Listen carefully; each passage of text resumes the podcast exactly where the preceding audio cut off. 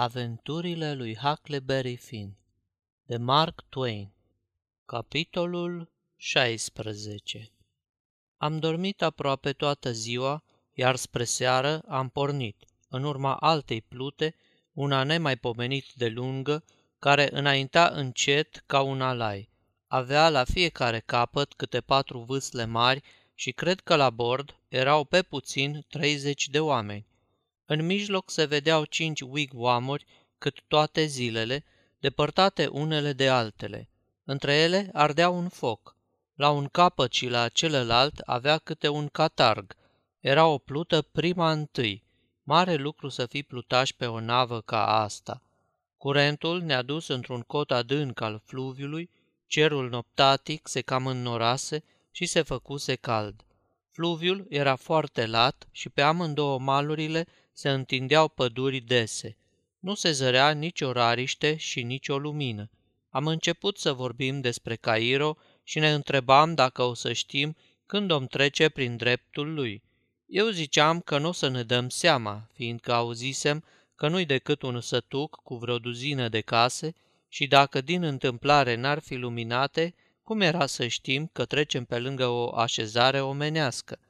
Jim mi-a răspuns că o să știm sigur, fiindcă acolo cele două râuri se unesc.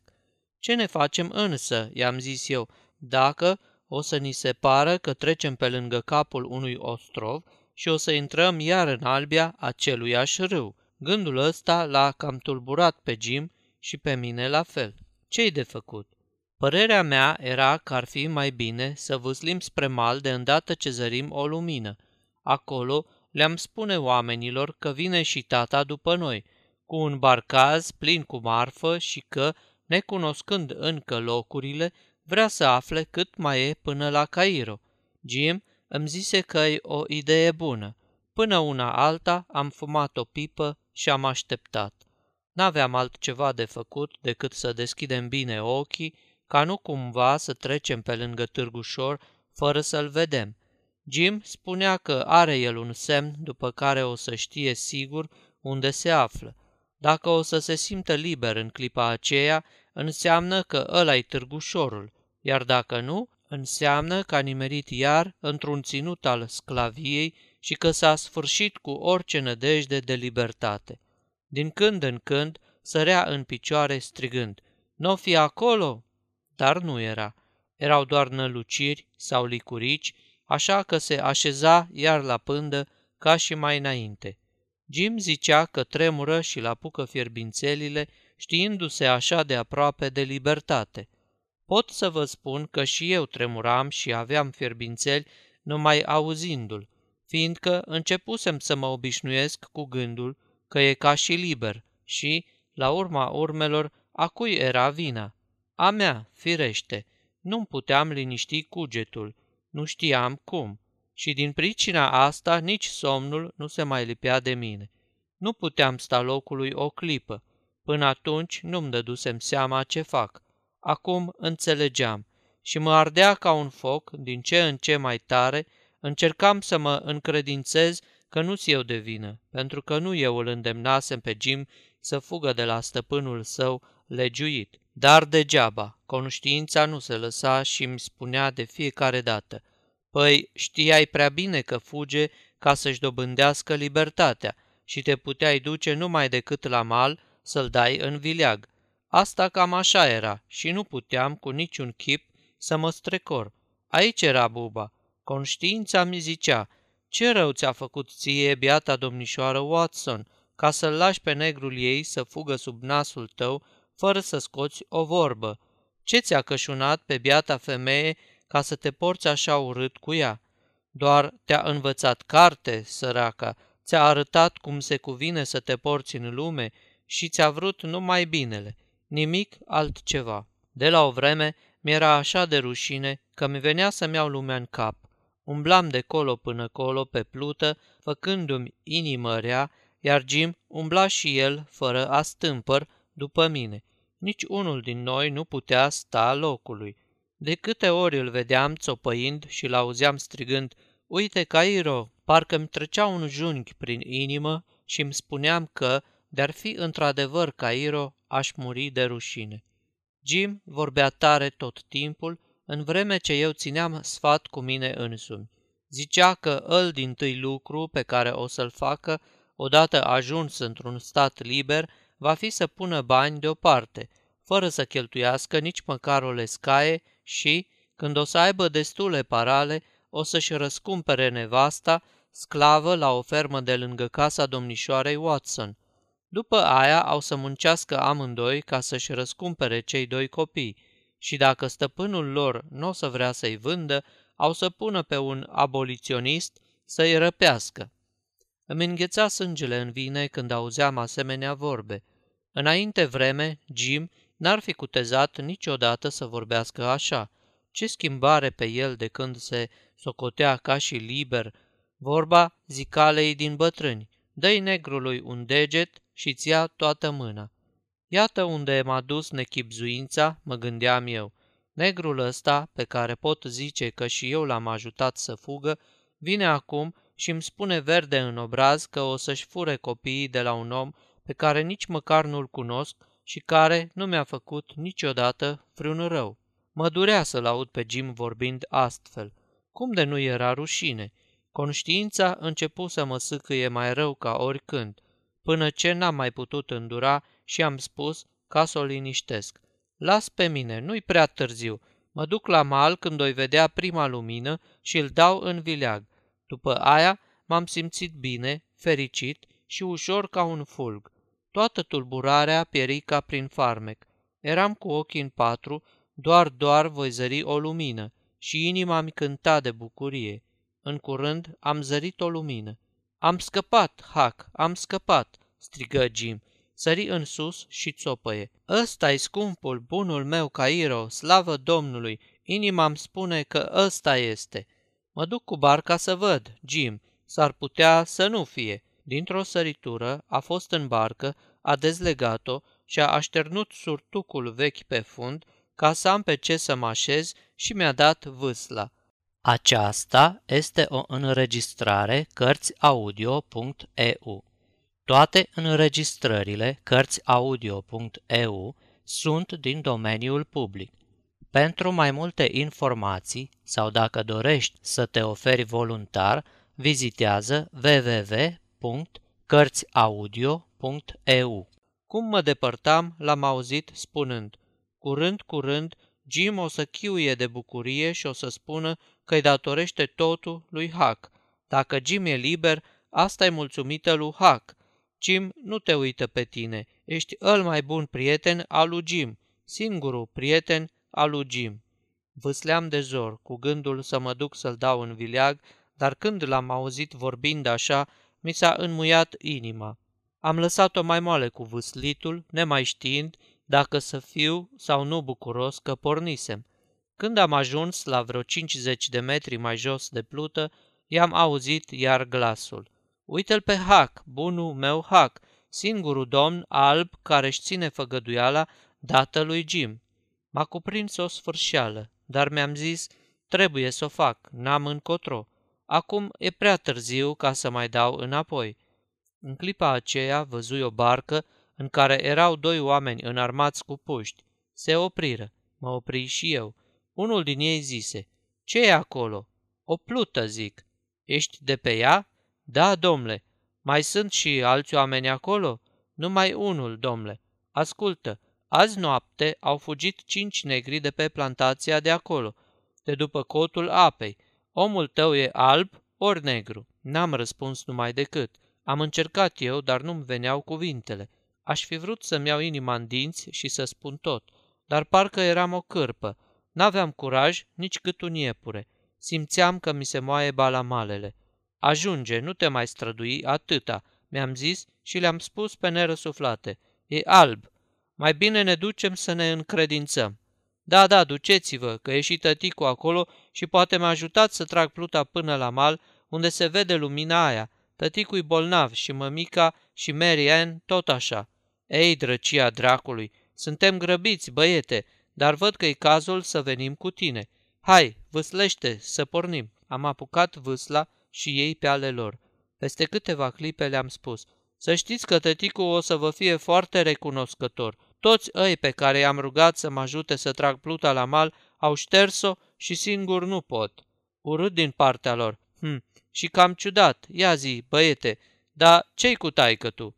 E, e, nu-i cine știe ce. Se opriră din vâslit, eram foarte aproape de plută acum. Măi băiete, tu minți, îmi zise unul dintre ei. Ce-i cu tat tu? Spune-ne pe șleau și o să fie mai bine de tine. Da, domnule, am să vă spun, dar vă rog din suflet, nu ne lăsați. E, domnilor, trebuie doar să ne trageți. Vă arunc eu frânghia, așa că nu mai e nevoie să vă apropiați de plută. Înapoi, John, înapoi, răcni unul dintre ei și începură să se depărteze. Nu te apropia, băiete, stai acolo unde ești, că stai bine. Drace, te pomenești că vântul ne-a trântit boala în obraj. Mă, băiete, dacă știi că taică tu e bolnav de vărsat, de ce nu ne-ai spus-o din capul locului? Vrei să se molipsească toată lumea?" I-am răspuns, smiorcăind. Ba, până acum le spuneam la toți, dar o luau îndată la sănătoasa și ne lăsau așa.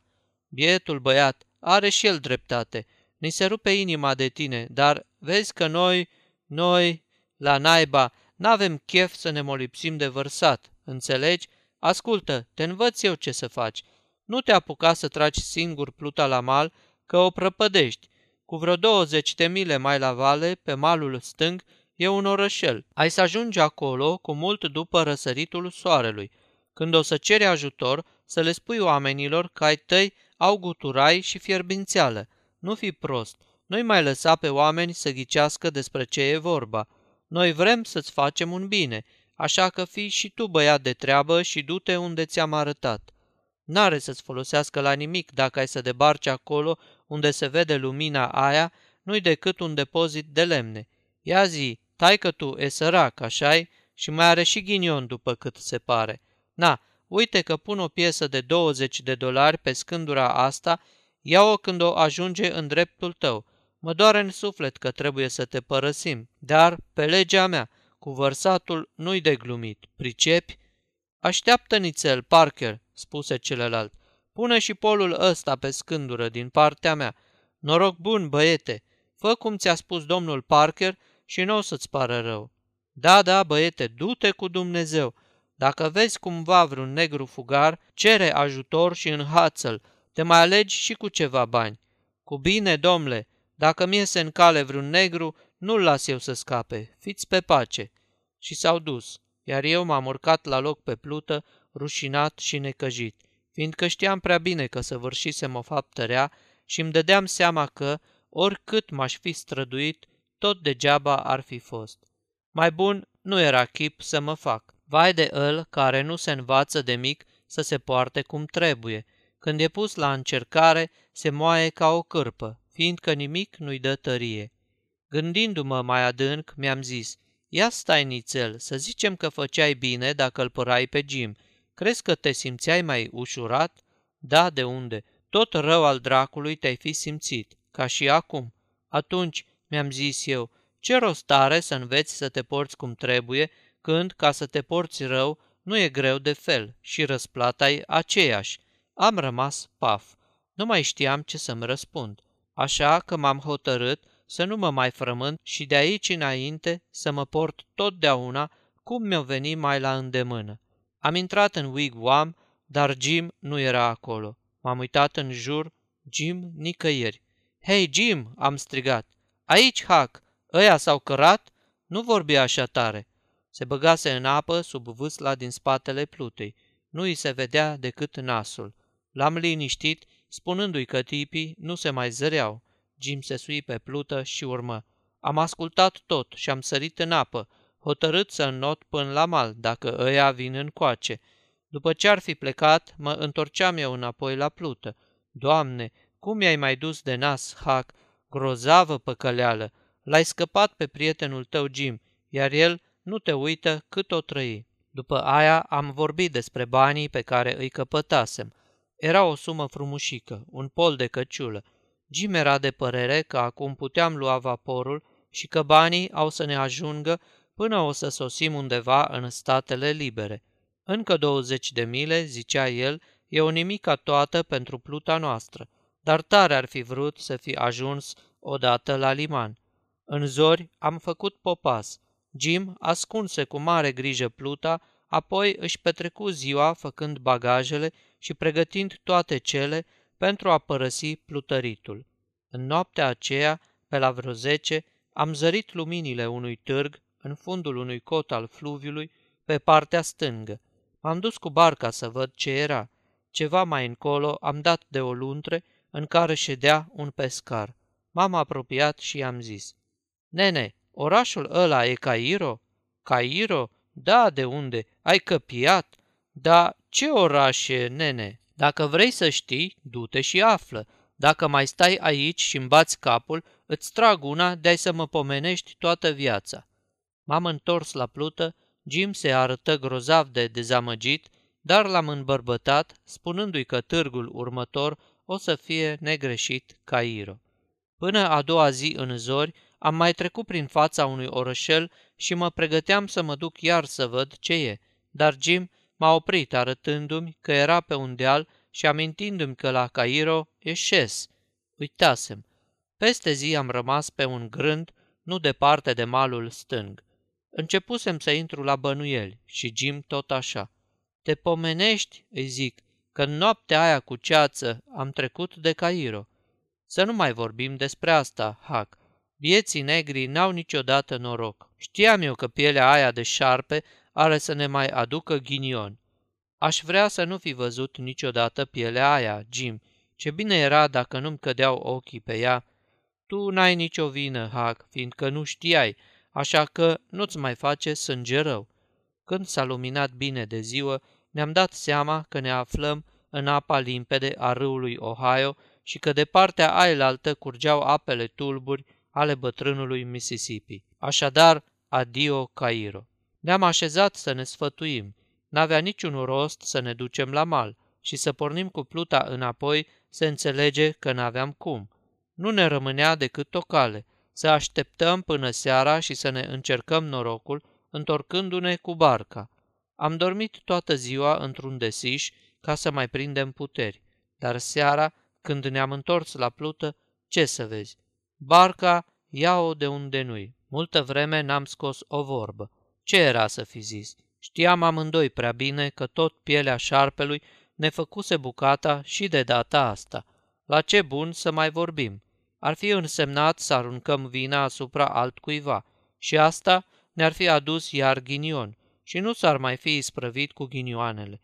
Mai bine tăceam. Când ne-a mai venit inima la loc, ne-am sfătuit ce-ar fi mai bine să facem și ne-am dat seama că nu era decât o ieșire, să purcedem cu pluta la vale până ni s-o ivi prilejul să cumpărăm o barcă și să pornim înapoi cu ea, în susul apei.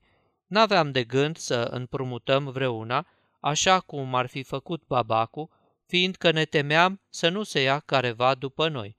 Când s-a întunecat, am pornit cu pluta. Cei care încă nu s-au încredințat că e nebunie curată să pui mâna pe o piele de șarpe, după tot ce ne-a cășunat nouă pielea aia de șarpe, au să se încredințeze acum, văzând ce ne-a mai făcut. Știam că locul unde se cumpără bărci se află undeva dincolo de schela de plute de lângă mal, dar în trei ore și ceva n-am văzut nici un fel de schelă. Se întunecase de-a binele.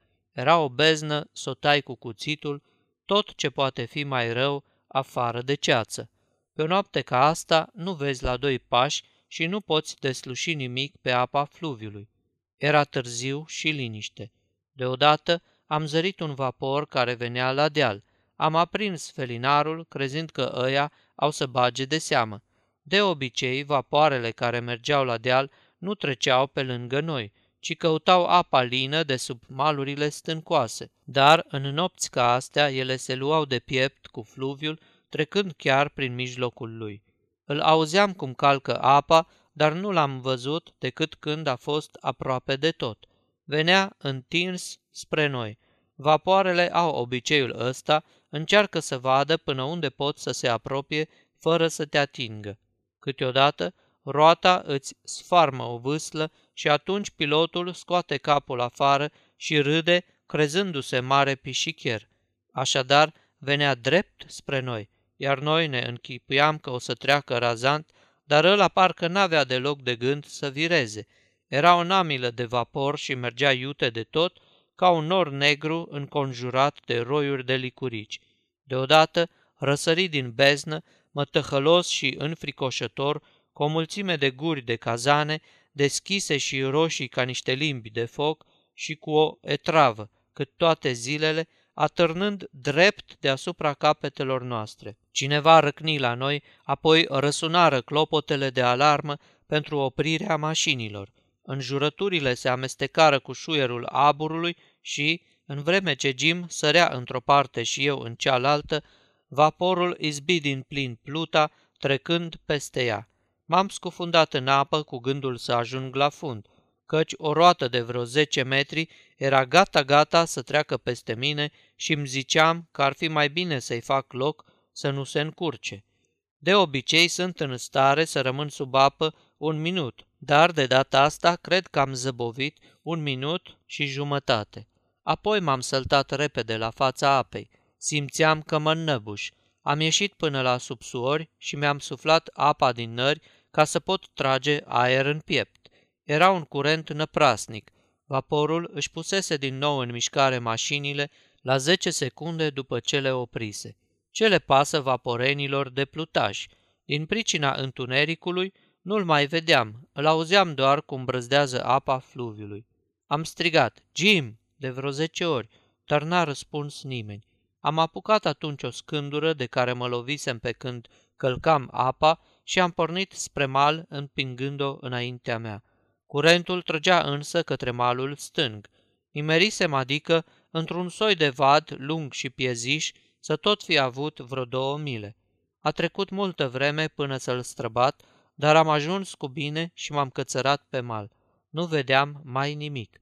M-am tărât orbește pe un pământ pietros, cale de vreun sfert de milă, deodată m-am pomenit în fața unei case bătrânești, întocmită din câte două rânduri de bârne. Mă gândeam să o șterg iute de acolo, dar o haită de câini se ne pusti spre mine, mărâind și lătrând. Am stat locului, n-avea rost să mă mișc. Sfârșitul capitolului 16